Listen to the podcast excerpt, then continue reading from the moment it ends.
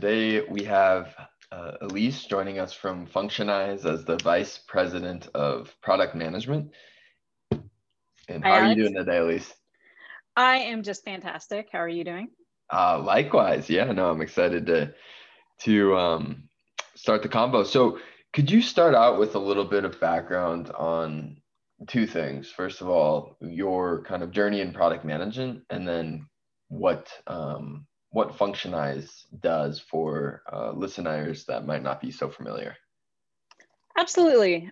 So I run product here at Functionize. I've been here just over a year and previously ran product strategy at Tricentis and QA Symphony, which are similar companies. They're all in the testing space, as is Functionize. Mm-hmm. And prior to that, that's where kind of my career took a shift, as it does sometimes. I worked at a company called Mobiquity, and I ran engineering and the QA teams there. So my background is all technical. I was a developer before that, and I love doing development work. I still like to think of myself as a developer, but I sort of started taking over roles that I found were challenging. So one was like a tech lead kind of role where I helped, run a product. And I liked what the project managers were doing in terms of customer interaction. I always really liked working with customers. And I also am kind of a control freak. I like, deciding what we're building also. And so I don't know if that's a common theme in people who run product, but I used a product called QTest, and it was made by a company called QA Symphony. I did some speaking engagements with them, and I liked the product. I thought testing was kind of an industry left behind development, so software testing. Mm-hmm. And so I thought there was so much potential.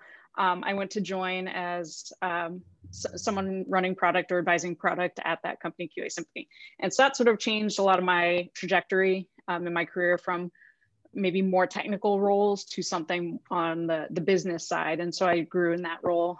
We merged with the company Tricentis. They made test automation software. It's a bigger company.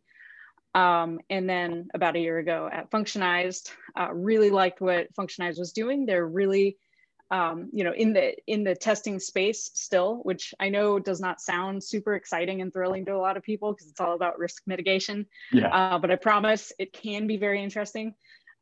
So we approached testing a different way than Tricentis did, and in a different way than other companies did. So we kind of took test automation with a very modern AI ML type of approach with some specific areas, I don't know if we'll get to, that I thought were super innovative. So I really like working on cutting edge products. I like, working with customers and building things like that, and Functionize, fits all of those things really well.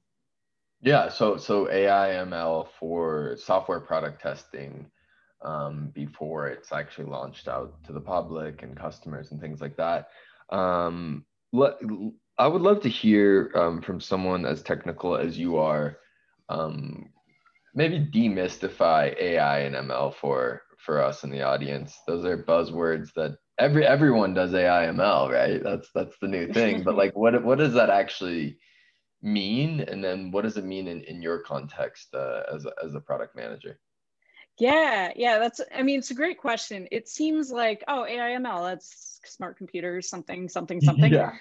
But it's pretty specific what it means, to me at least, to someone somewhat technical, and to what it means to someone in marketing will be very different, I think. Right. And a VC company, someone investing in you might have an entirely other meaning for it. So I'll give you sort of what I see and what I think it actually is. So I think there's like three categories here. So, and I will caveat this saying, I am not an expert. I did not, go to graduate school for machine learning. I have no PhD in this or anything, but I know enough to be dangerous, I hope. So you have AI, artificial intelligence, ML for machine learning, and deep learning is sort of the third category, right? That I'll touch on. So AI is the superset of all of those. So if I were drawing a graph, it would be encompassing machine learning and deep learning. Mm-hmm. So AI, to me, and I think you'll find something like this online if you look, it's just something where the computer is sort of mimicking like human behavior in some way. And this doesn't have to be all that smart. It could be, you know, if I do this, then I do that. So right. Rule-based engine is still artificial intelligence. And so you get into this mode, especially on marketing and VCs of, I can do something that would be hard for you to do manually. And so they call that AI. And so a lot of productivity software kind of falls into that category. So you see AI thrown around everywhere. So that's kind of interesting. Machine learning, the subset of AI, is a set of algorithms. And an algorithm is just, you know, a bunch of code that follows a certain set of rules. And machine learning is, it's not new. It seems new because computers are fast enough to run a lot of these algorithms. So it's become more and more popular. Yeah. As, you know, more people have access to like lots of compute power. But it's not, the algorithms, like the math behind it is not new on a lot of these algorithms, but I mean, it's used in so many things now, like Google searches or, you know, mapping, like if you, you know, put something into Google Maps or Apple Maps, tells you where to go. There's a lot of machine learning in there. Google searches, lots of machine learning. So another subset, a subset of machine learning, is deep learning. And so this is where you hear about like neural networks and things like that. Yeah. And it, what it can do, I mean, there's tons and tons of applications. So one thing I wanted to kind of talk about that it can do is, you know, say I'm using machine learning to classify plants. This is a really cool app called Seek. I think it's S-E-E-K, that you basically take a picture of a plant and it'll tell you what kind of plant it is. Yeah. Which is kind of amazing. And, you know, that's a machine learning problem. If you know all the plants in the world, you have a giant database, here are all the plants, here are like, you know, 1 trillion pictures of all kinds of different plants. Now I take a picture of one, you tell me where it falls. So that's kind of a type of machine learning problem. But if I didn't know how many different types of plants there were, and I want something to tell me, hey, this is a new kind of plant or something like that, you might use something like deep learning to basically help you with what you could classify something as. So I don't know if that makes a lot of sense, but it's like kind of next level learning. So we use a lot of all of these at my company. At Functionize, we use a lot of deep learning and machine learning all over the place to solve several different types of problems. Yeah, it sounds like deep learning is maybe the most automated of those. I know AI, there's a lot of human process behind it and setting up what you want the AI to complete. And it sounds like ML, there's a lot more code, but deep learning is where the machine actually does what would maybe be considered thinking on its own. I'm not sure. That's kind of how it sounds. Yeah. Yeah. Yeah. Kind of. Machine learning, you know, when you hear things like I'm going to train the model, things like that, that's machine learning. Right. You know, you basically train some system with a, you know, usually not always a big set of data. And then this model, then you can, you know, put information into the model and you get information out based on what you've already trained it. So that's kind of, you know, what a lot of people think of as machine learning. That's a common way to do it. But there's, I mean, I was just doing some Google searches earlier, and there's a whole lot of different categories of machine learning, let alone, you know, that one in particular. No, yeah, makes sense. And so how do you approach product management in something so technical, right? Like, do you have to, if someone else was trying to get into product management for AI, ML, and deep learning, I don't know if it's DL, but I don't know what the abbreviation for that one is. But do you have to know, you know, like TensorFlow and the other like fancy Google languages, or how do you approach PMing on something so cutting edge? Yeah, you know, I don't really know. I know what TensorFlow is, and we use TensorFlow, but I've never used it. I don't think you have to necessarily be technical to be able to run product where you have a very heavy, you know, intelligent product, but it certainly helps in a lot of ways because you know more or less what's possible, what's hard, what's not hard, what might be slow, if you kind of understand how some of these algorithms work. And when it's such a core part of your product, it's really important to know, hey, I want to do this thing. And you have to save enough time to do some research because, you know, it's not like, let me go just Google this algorithm with our data and boom, you get something, you know, the next day. There's a lot more research and development involved. So it's a little bit of a slower process to get started, especially if you have to gather the data. That's a lot of it, is getting good data. So you have to kind of understand how that works. And then on the flip side is how customers see these products is very interesting. So I knew we were talking today, of course, so I pulled a couple statistics for us which I think is pretty telling in how I go about doing some of these things. So there's a lot of products, right, that use machine learning. You for sure use them. I mentioned Google searching, or mapping traffic, or how do I use Google Maps to get from point A to point B? You pretty much trust these two things, right? Like I search for something, I see my answers, and I take that as true. Or I put in my direction. Yeah, I put in my directions in the map. That's almost always exactly what you wanted. So much so that you'll change your typical traffic pattern if the app tells you to do so. I think there's a really funny episode of The Office where they start driving into a lake. But outside of those specific scenarios, you pretty much trust these things. Facial recognition is another really good one. It's kind of scary good. It really is, especially when they hand that to police officers to use. Yeah. So yeah. But then there's other things that you want to be good, you think are good. These big companies are making it.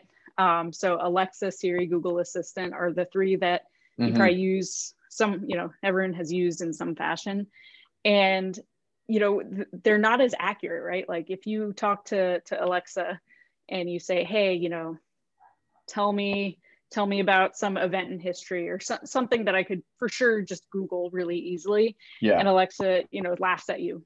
I don't know about you, but like Alexa has just laughed at me without me prompting it before.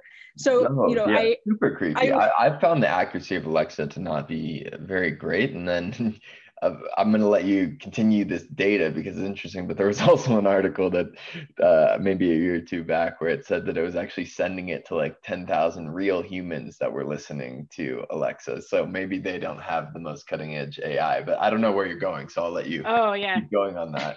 Well, that's certainly a thing. You can fill in gaps with kind of this Turk approach. When you're not accurate, or if you still need to do a lot of training, it's very common for ML type companies to like fill in gaps. So Alexa gets things right about 80% of the time. Wow. And it's not high enough. So I was doing a little bit of surveying, casual surveying earlier today of, hey, what do you use your Alexa for? What do you use your Alexa for? And most people say I use it as a kitchen timer. Yeah. And, you have this super smart thing in, I have ours in our kitchen. I also use it to play music, but it often does not get what I want. So I, then just use it as Bluetooth and I play from Spotify. But it's wrong so frequently, I don't trust it. I don't use it. But, the Alexa, it's like a one-time thing I put in my house, and it's not a hard decision. So that makes it okay. And I love having my kitchen timer there. And on occasion, it's helpful. Like my daughter needed to learn how to spell a word and it was near her. Maybe she can ask it, and that's great. Right. Or if I want to make my own Alexa skill, you can make a little quiz show or something. Super fun. But if I had to pay, $1,000 a year, $2,000 a year to use this as a service, there's no way I would do that. I would not get the value out of it, right? So that's something that, when you're using a product that's very ML focused, you can't charge a lot of money for it if you're not accurate because no one will use it. So pricing and things like that, adoption are super tied to how accurate your stuff is and how reliable you are. And so with the Alexa, there's no way that I know of, or at least they haven't told me how to do this, so I can't train my data. So it'd be one thing is if it missed and I taught it how to be correct, it would provide more value to me. But if it's missing and I can't do anything about it, it's dead to me. So for other, before I stray from this, I just wanted to share, Siri was about 83% accurate. And then Google Assistant, 93% approximately, which I'm thinking it's because Google Assistant is related to Google, of course. And Google search. That's like the Google search. Do you have the stats on Google search's accuracy? I mean, it's probably in the, 99.99. Yeah, it's hard to judge though, because you don't know any different. So as far as you're concerned, it's 100% correct. If Google didn't find it, it's not there. But the way Google works is, there's so many sites. If you just go make, some new personal site and no one's linking to you, they're probably not going to find you. So you have to, that's a whole SEO problem. Indexing, there's so many jobs dedicated to the SEO stuff. Well, that is interesting. It seems like there's a long way to go for, I guess, specifically voice-based AI, ML, which all three of those devices are. What type of accuracy are you guys seeing in the testing world? Like, I mean, tell us a little bit about that. That seems interesting. So in my mind, as a casual observer that knows not a lot about software testing in the sense of automated software testing, is your AI/ML just running, you know, thousands to millions of scenarios of how the software could be used instantaneously, or how does that work, and how accurate is that? Yeah, so that's really interesting. So one of the problems with these voice tools is they're meant to be this personal assistant, meaning they have to be able to do everything. Like they have to be able to do math, and they do, you know, your movie times, if that's a thing anymore. And they do directions, and they do like e-commerce stuff, and you know, they're all over the place. So they're not going to be accurate in every area. So if they were to focus on one thing, they of course would be much better at it. Great point. And so in software testing, it's kind of funny you bring that up, is, and this was not planned for anyone listening. One of the things that I find that people come and talk to me all the time, and they're like, hey, I need to like upgrade my software testing process, and we want to use machine learning. And they'll come to me with this like huge list of, I don't want to say ridiculous things, but huge list of things that they want to do. They like want us to just make the test for them. No more human touching the test and have it be 100% coverage, and you know, things that are like really, really huge problems. Just fully automate their jobs, and they don't have to tell anyone, so they can just kind of, we just hit the button and go home. Yeah, exactly. And like, so expectations are very, very high for this, but like, it's not like this is how other tools work. You know, my picture taking app doesn't just talk me in my pocket without me doing something. I still have to like be involved here. I have to find a good angle for the plant. You know, it's not 100%. So what we've done, so let me kind of explain software testing automation to you. Yeah, sure. So the traditional way is you write a script, and you know, there's sort of two parts to a test automation script. So you have some code. Most people use like an open source library called Selenium to do web testing. There's other frameworks out there. And then they write their script, and there's, if I'm doing web testing, there's sort of two parts to my test. So I have to find an element on the screen on my website, and then I have to interact with that element. And that could be a click or an input or a hover or right click, things like that. So those are two kind of fundamental things. And what is amazing is those two things are very, very hard. So the way the first one is solved, let me find the right element. That's probably the hardest problem. So people come to us all the time. And in my experience and me running teams and writing these tests myself, your website changes over time. So you use what's called selectors to say, hey, select me the third div in the fourth table on this page. And that's a terrible selector. You would do something like select this thing with this ID attribute. But the problem is anytime the site changes, that selector may change, or you may change some like basic thing with the site, and your developer doesn't update what you need. But basically this stuff like constantly is changing. Yeah. So traditionally you would have your big test suite, you run it at night, you'd come in the morning, you go fix it. And it's almost always these selectors that change. And then like your site changes, like you might have a form and someone adds in, you know, your developer appropriately adds in a new field into your form. And so it breaks everything. So you have to go in after it's failed and fix it and rerun it. And, you know, hopefully it works tonight when you go home. So what we've done is we've taken these two problems, which are kind of the fundamental building blocks to existing test automation. And we've applied machine learning to those. So one thing that's very different about what we do is we don't anymore write a script. We're not using, it's called Selenium, is this test framework. It's open source framework. We don't use this behind the scenes. And almost every other tool kind of, you know, in our test automation bubble does something like that. So instead of writing a script, what we do is kind of this big data approach. So you define your test, you can sort of record it on your website, and it's creating essentially your test intent, like what you want the test to do. I want it to fill out this first field, and then the second field, and this third field, and I want it to click go. Yeah. So when we go to select the element, when you actually run the test, it has a lot more information. So when I say it, we take a big data approach. At every step that you're recording, it captures the entire state of your website. So all of your DOM data and your style data, timing data, things like that. And we do that at every single step in addition to screenshots. So when you go to run the test, I look at all of that data and say, oh, okay, you know, this is where the machine learning comes in. I'm going to, you know, click on the thing that looks like this, that has these, you know, 800 cousin elements in this position. That way, if you move things around, we're still very, very likely to find it. So our accuracy, which is kind of your original question, is about 99.9% for that selection problem. So it's very, very accurate. We've spent years working on this and adjusting it because, you know, if we miss, someone's going to go, oh, my test isn't working. Yeah, so, there's a very high cost of failure. I mean, because people are going to launch after they run your test and get the okay. So that, but absolutely, like failure is very rare with that rate. Yeah, yeah, but it still happens because you might have a test with 100 steps in it. So it certainly does happen. It can happen. It's sometimes our fault. It's sometimes your site changed too much. We couldn't understand it. Usually if nothing changes, there's no reason that it fails typically, but on any changes, you know, sometimes we get it right, sometimes we don't, but the vast majority of the time we do, enough where our customers trust us. And the other thing that's kind of interesting about running a product that is very, you know, one of our value props is we have all of this intelligence built in. But it can't be like black magic. It can't be hidden. So I have to show you when we do, we call it like self-healing, but fundamentally everything we do is self-healing because we're not using these selectors. Basically, most tools will say, oh, we do self-healing. We use a selector that didn't work. Let me try these other couple of selectors, which is AI, but not ML. So we have this ML approach, this big data approach. And I don't want to say on every step, hey, we self-healed your test successfully.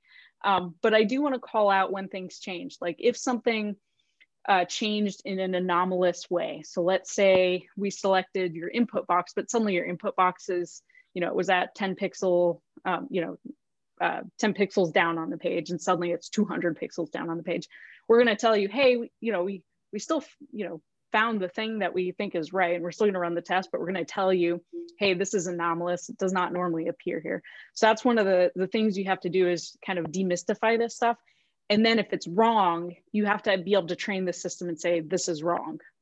So that's the other piece is you can eventually train it to be correct. And we train based on all of those successful things. So if you come in and like fail something, for example, we're going to assume that that's wrong going forward. So we will not take that into consideration. Okay. Yeah.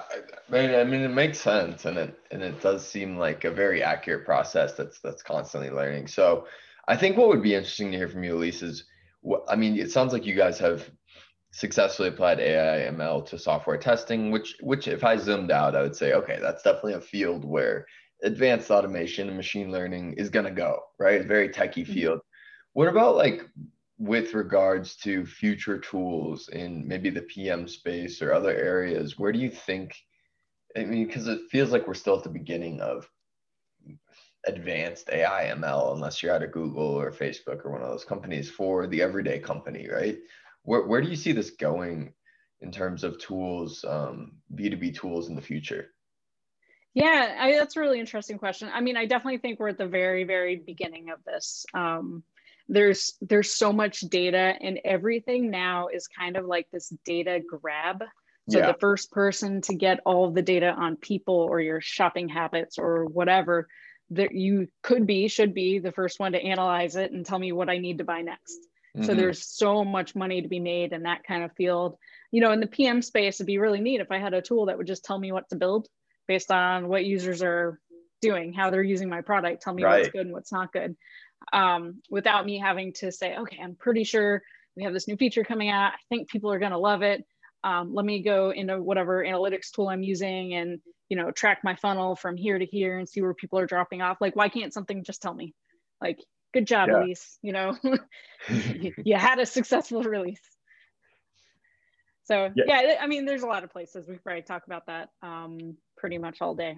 I think Tesla's maybe an interesting example. Self-driving cars, that's probably the next really like game-changing one that I see happening. I don't know, I'm sure you haven't seen this, but Tesla came out with a video maybe a number of months ago where you can kind of see how the machine learning is applied when you're driving this, you know, they're self-driving in their self-driving mode, and you see like boxes around like the people and the curbs and the signs, and you can see what it's recognizing and with what urgency, and it's so fast now. And so the fact that you can do this super fast, and not just in cars, but like on phones. Phones are able to handle a lot of machine learning algorithms now because of their compute power. So this is totally going to change how like phones are working.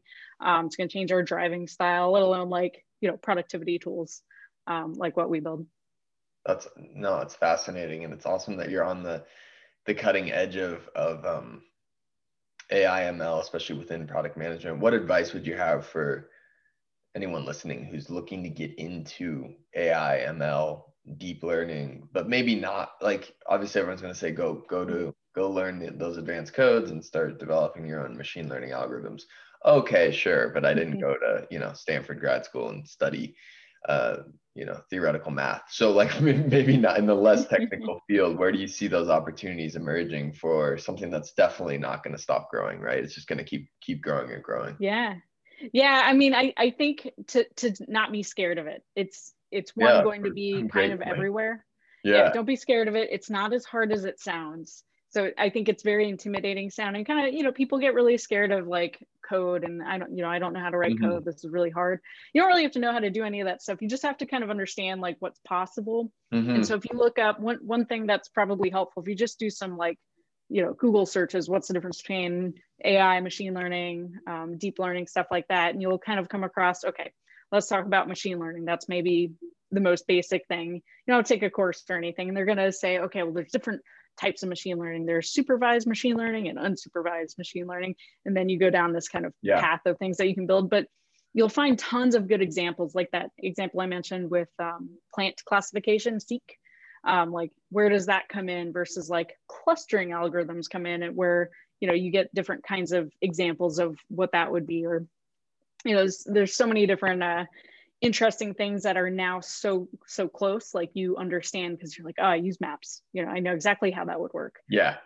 So they give you really good, you know, common examples of these things. So it's not that scary, and just kind of, you know, what data do I need to make this work? And then you get your, you know, your amazing data scientist at your company who knows this stuff inside and out. And you can say, how much data do I need to train on this? How long will that take? You multiply it by 10 and you get a real answer. Multiply it by 10. There's the secret. Secret. And I cannot wait to check out the Seek app on all my plants around the house and see. I'm going to do my own accuracy test and see how accurate Seek is. So cool. It's so cool. You can even take a picture. It even has like mammals. Like if you show it in front of a person or a dog or something, it'll give you a pretty funny answer. I wonder if it'll recognize my fake plant outside. I wonder if I can trick this AI ML. So it's, one thing that's really cool about it is it has the different, you know, genus, phylum, class order, all that stuff. Yeah. Classification, I think. And if it doesn't know, it'll just call everything like a dicot, which is a, you know, some higher level thing. So it might just be like, oh, it's a dicot. I don't know what it is. Yeah. That's kind of how the app feels. So you're not like, oh, this knows everything. It's just classifying everything it doesn't know as something. Okay, as long as it doesn't say that it's an IKEA, I think it'll win, because that would be amazing though. That's where it's actually from. I think that would be better. Awesome. Well, as we wrap out here, is there any other shout outs or things you want to mention before we call it a day? You know, I'd love it if your listeners are not doing test automation, and you want to be, go check out my company, Functionize.com. We'll answer all of your questions and all of your ML questions as much as possible. No, absolutely. Yeah, it sounds like a great growing tool, and they will be directed there from your wrap up there. So absolutely. You heard it, guys. If you want to check out Functionize, go check it out. And thanks so much, Elise, for joining the podcast today. Absolutely. Thank you, Alex. All right. Take care.